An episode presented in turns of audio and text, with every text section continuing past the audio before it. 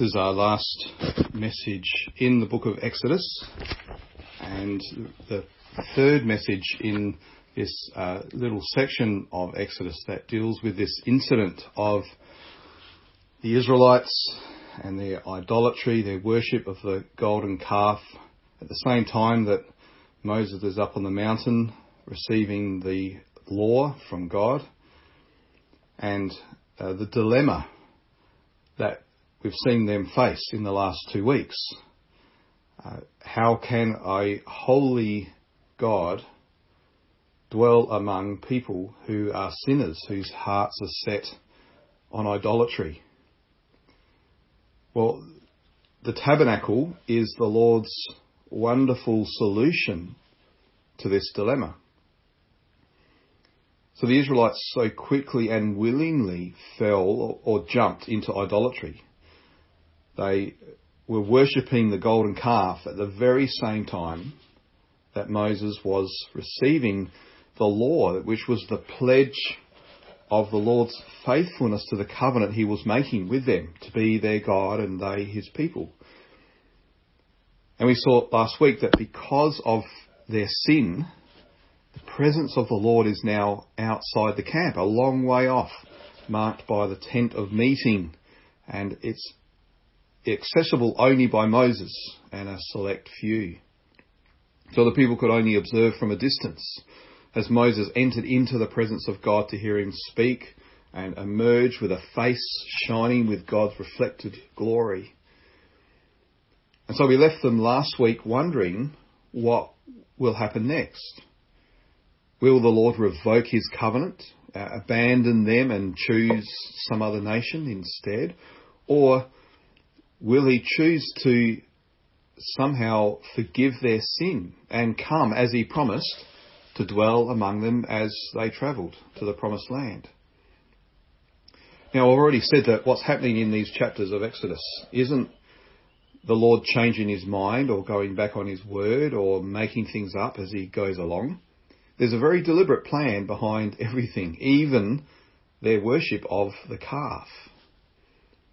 We might ask the question, well, why did he allow all this to happen? He had the ability to intervene and to stop their idolatry. He could have sent a lightning bolt to destroy the calf before they had a chance to worship it. He could have spoken audibly to them, commanding them to stop. He could have overridden their wills and sovereignly changed their minds so that they didn't want to worship the calf. Now, all of these things he he has the ability to do, and he has the absolute right to do as the sovereign creator and ruler.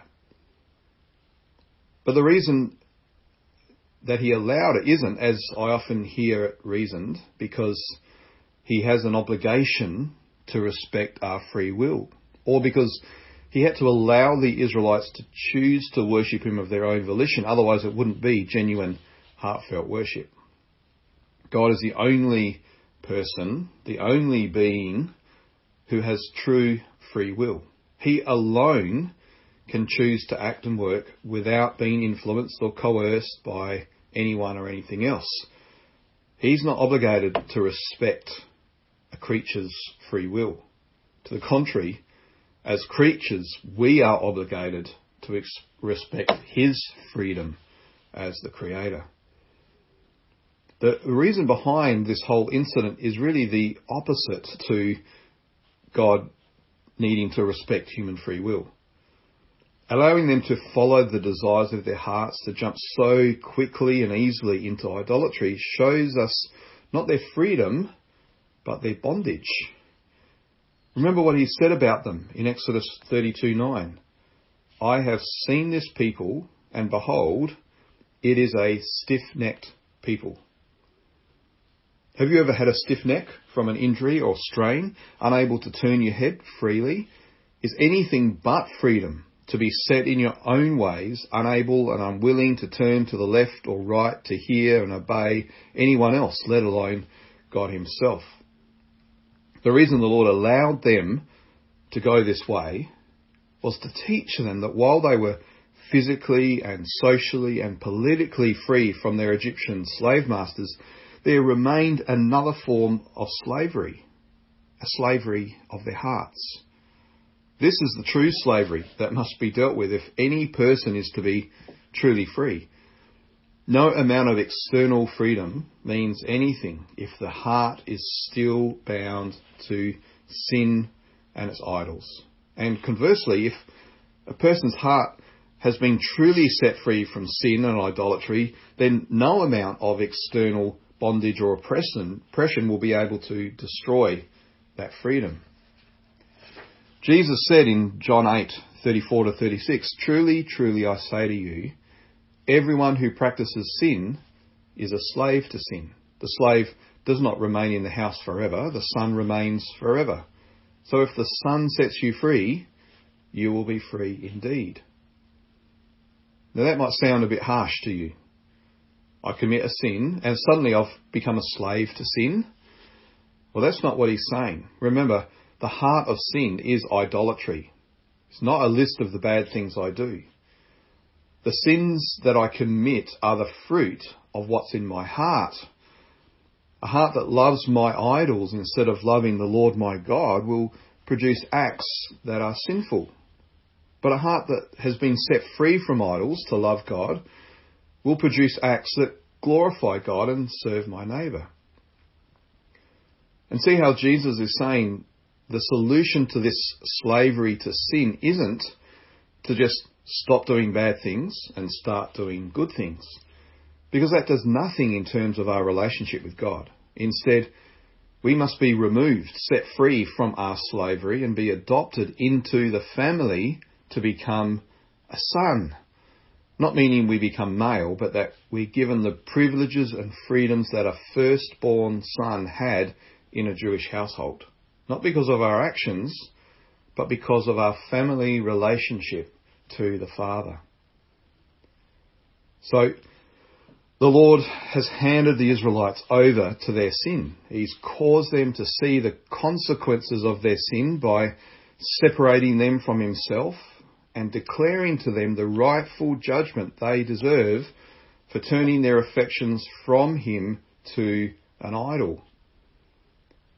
It's actually a reenactment of Eden, when the first woman and man looked to the tree of knowledge of good and evil, thinking they could grasp hold of the things that can only be received from their Creator, in direct defiance of His command to them. They listened to another word, the word of the serpent, foolishly believing that disobedience to God wouldn't result in death.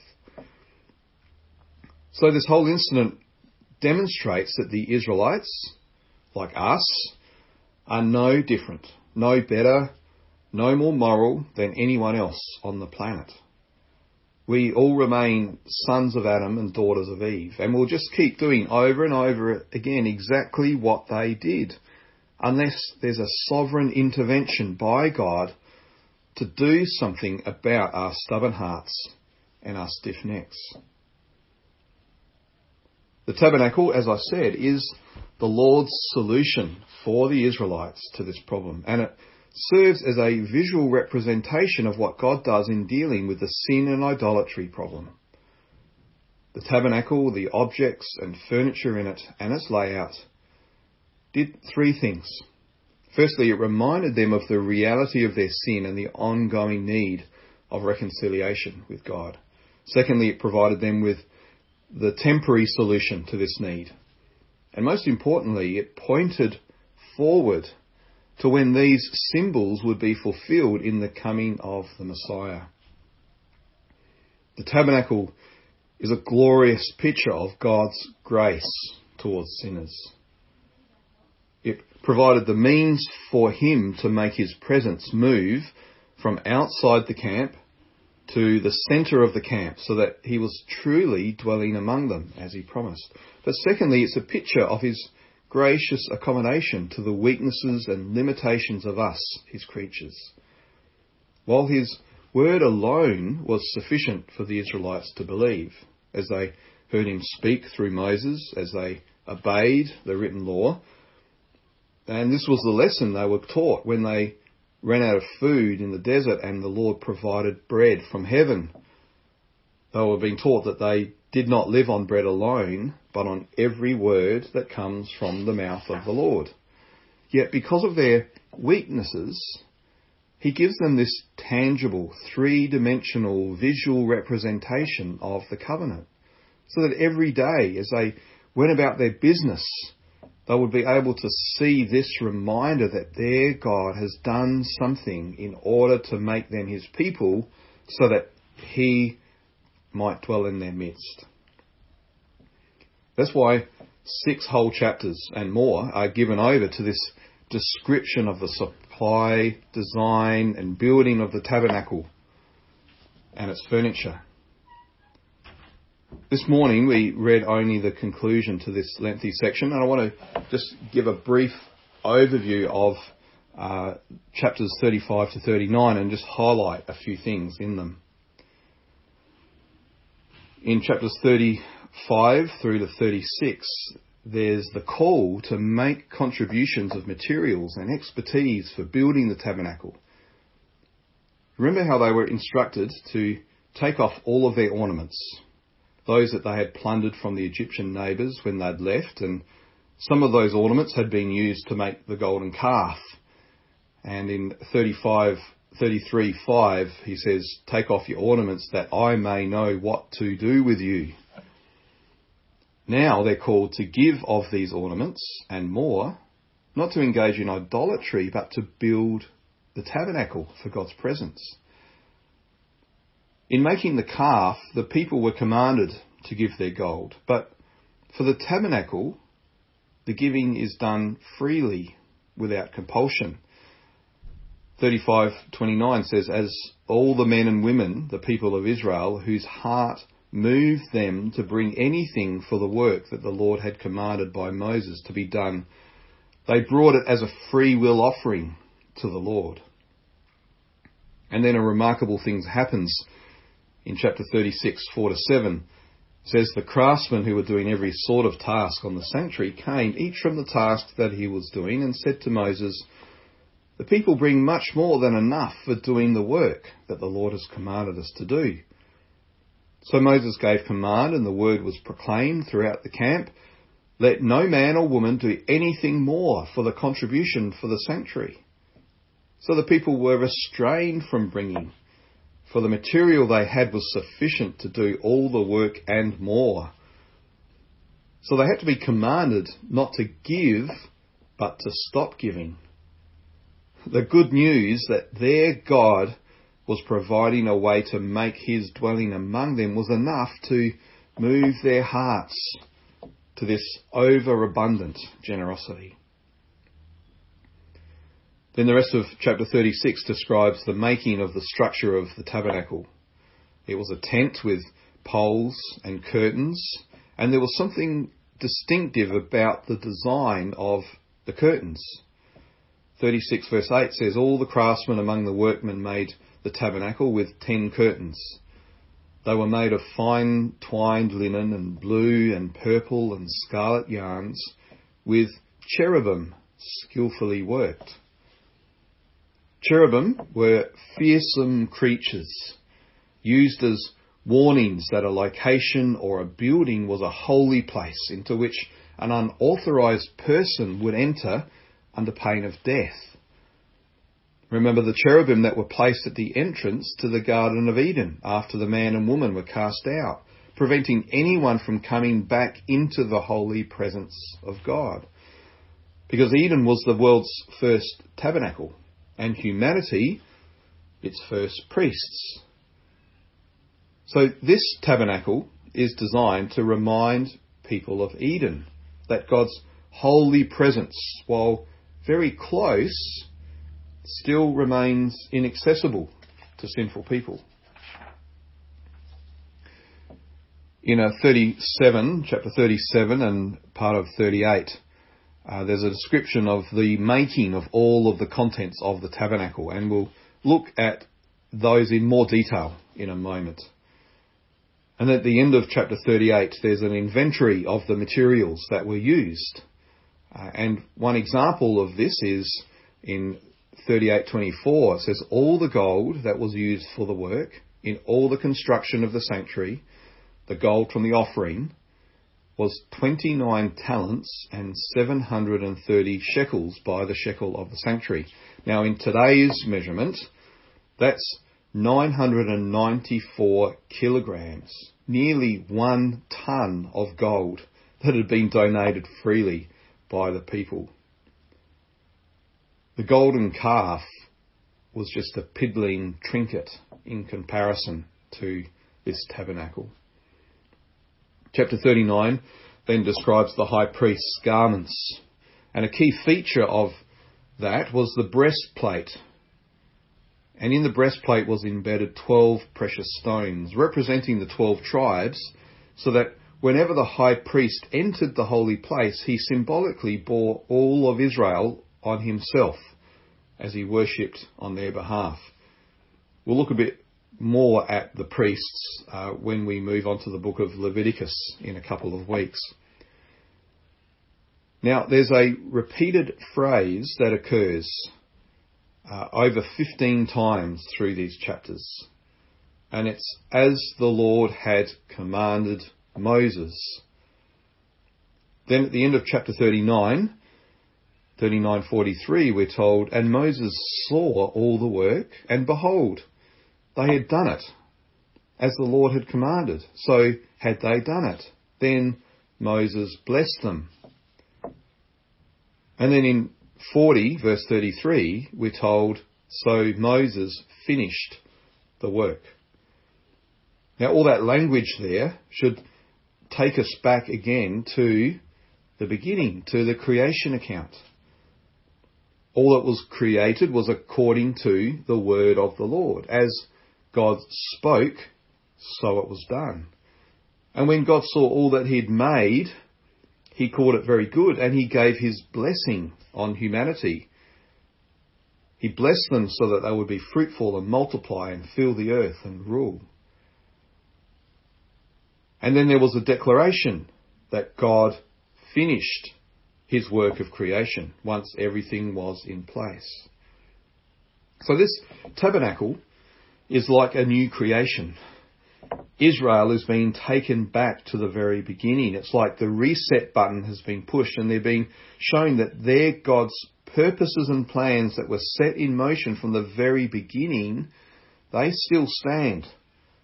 Just as he created humanity in his image to fill and rule over creation, so now he's taking this small section of humanity that he chose from out of all the nations to be a picture of this big plan that he's working out for all peoples and ultimately for all of creation.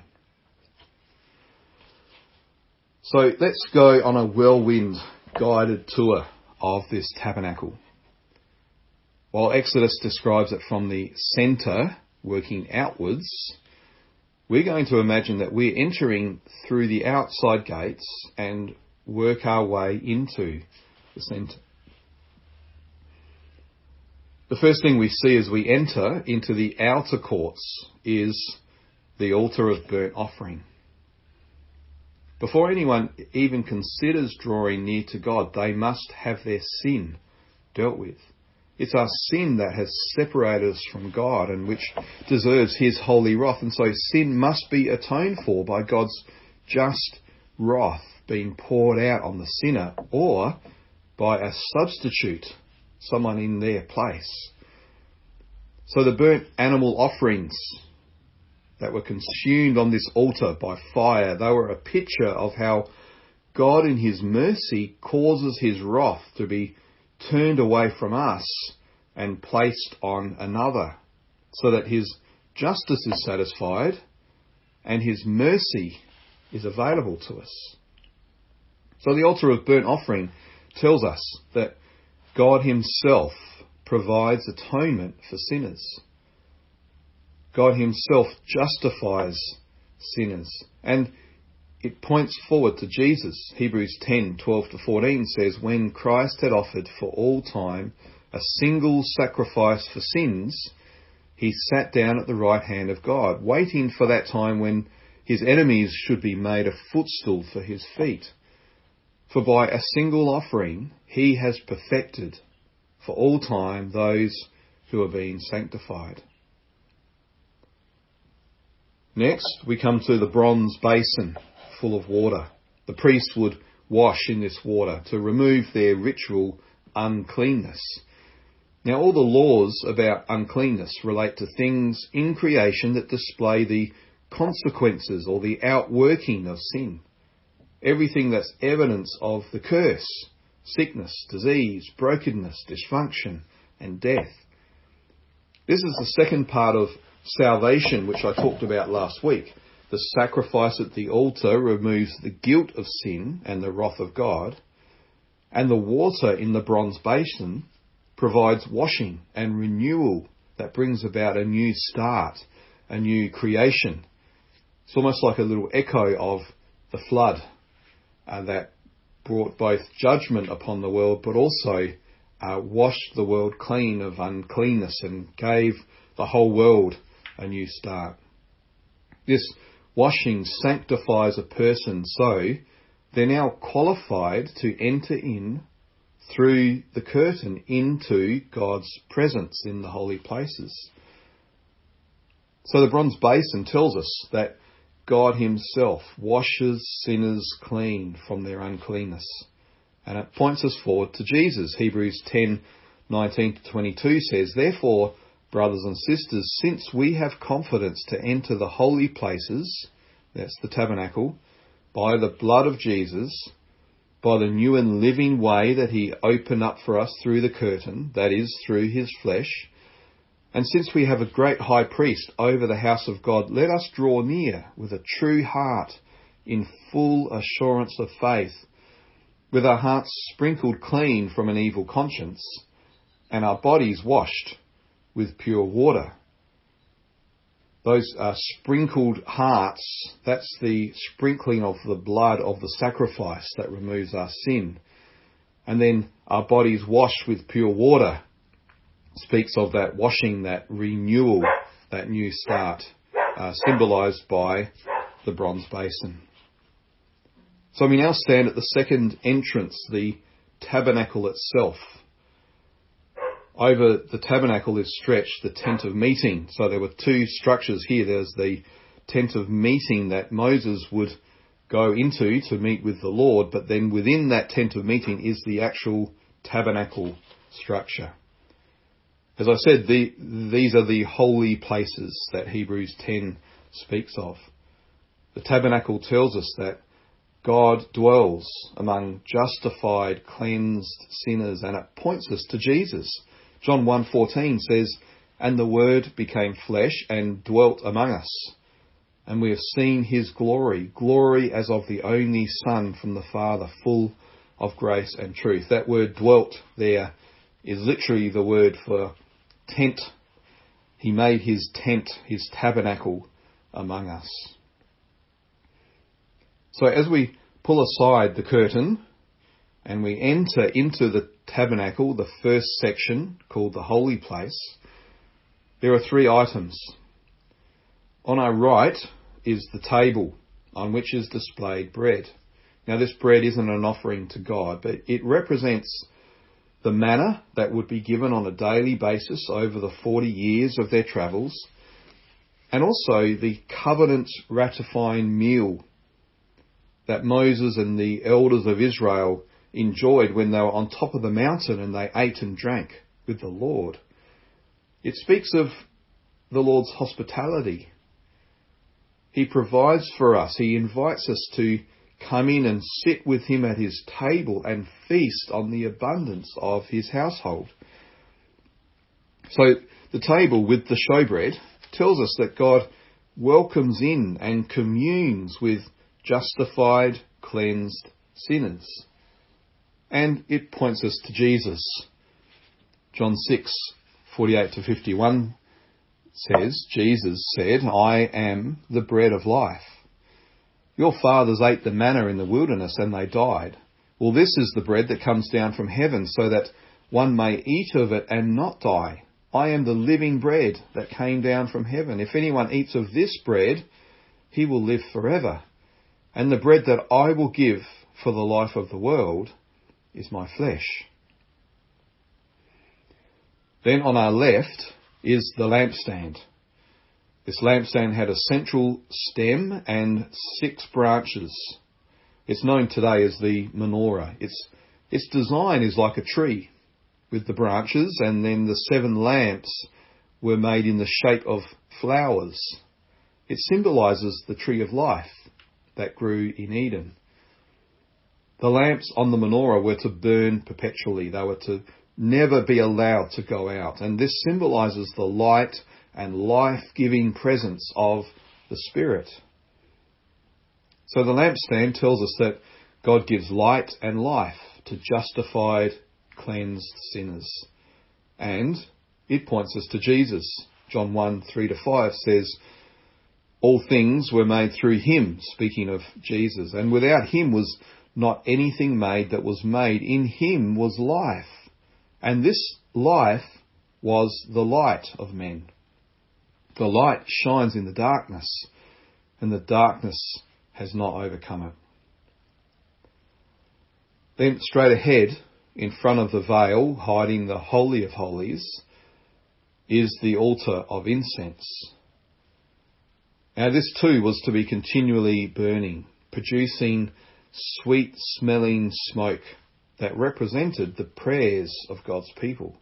The smoke would rise up, it would fill the tent and then leak out the sides and rise up from the tent into the sky for the whole camp to see.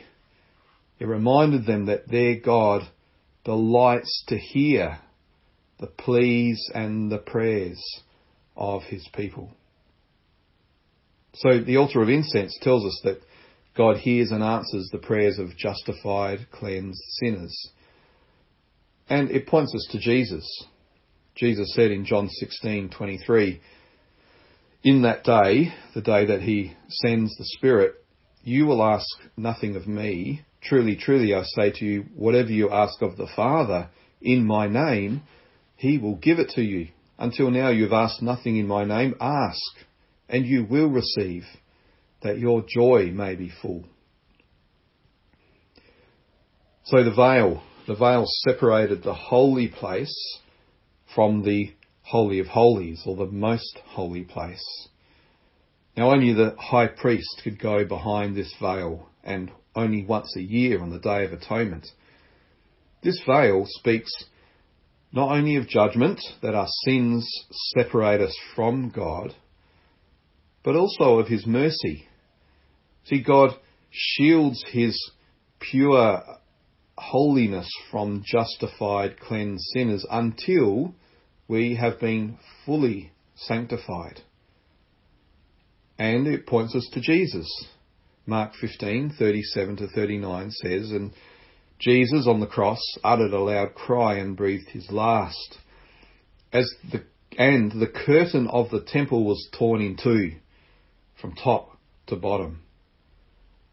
And when the centurion who stood facing him saw that in this way he breathed his last, he said, Truly this man was the Son of God. Just as the torn curtain uncovered God's glory in the temple, so too was the curtain pulled back from the centurion's eyes to see God's glory in him displayed in the cross. So as we go behind the veil, we come to the centre of everything. And what we see is the Ark of the Covenant. On top of the Ark is the mercy seat, guarded by two large statues of cherubim. And this mercy seat is the throne of God.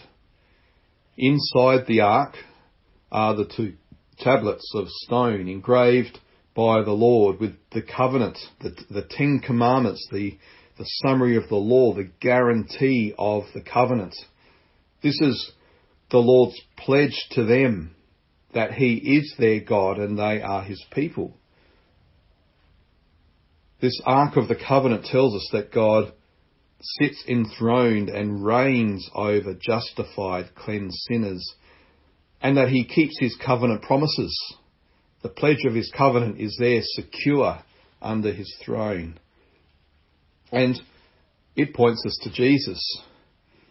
Hebrews 1 3 to 4 says, He, Jesus, is the radiance of the glory of God the exact imprint of his nature, and he upholds the universe by the word of his power.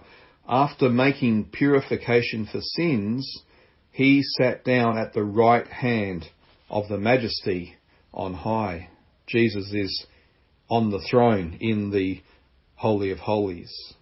And the pledge of Jesus' covenant faithfulness isn't on tablets of stone. The pledge is himself. 1 Corinthians 11:25 and speaking of the last supper says he took the cup after supper and said this cup is the new covenant in my blood do this as often as you drink it in remembrance of me whenever we partake of communion it's as if we're actually stepping right into the holy of holies coming before the throne of God and hearing that pledge again of his covenant faithfulness to us in Jesus Christ. Finally, notice what happens. As soon as uh, the tabernacle is all set up, and as soon as the declaration is made that Moses finished the work, it says that the glory of the Lord descended and filled the tabernacle. Now, this glory was greater than the glory that Moses saw on the mountain or in the burning bush or in the tent of meeting when it was outside the camp. See, Moses had had exclusive access to go in and see the glory, but this manifestation of God's glory is so great that not even Moses could enter. So the Lord is now pleased to make his dwelling among his people. Not because of anything they'd done to make up for their sin and idolatry, but because of what he himself has done in providing the tabernacle. He atones for their sin. He washes them clean. He communes with them. He gives them life and light. And he listens to their prayers. What great grace in light of all that they were and all that they'd done. What a magnificent picture for them and for us of what He has done in Jesus Christ. All of these things and more. And in Jesus, the full glory of God has come to us, never to depart.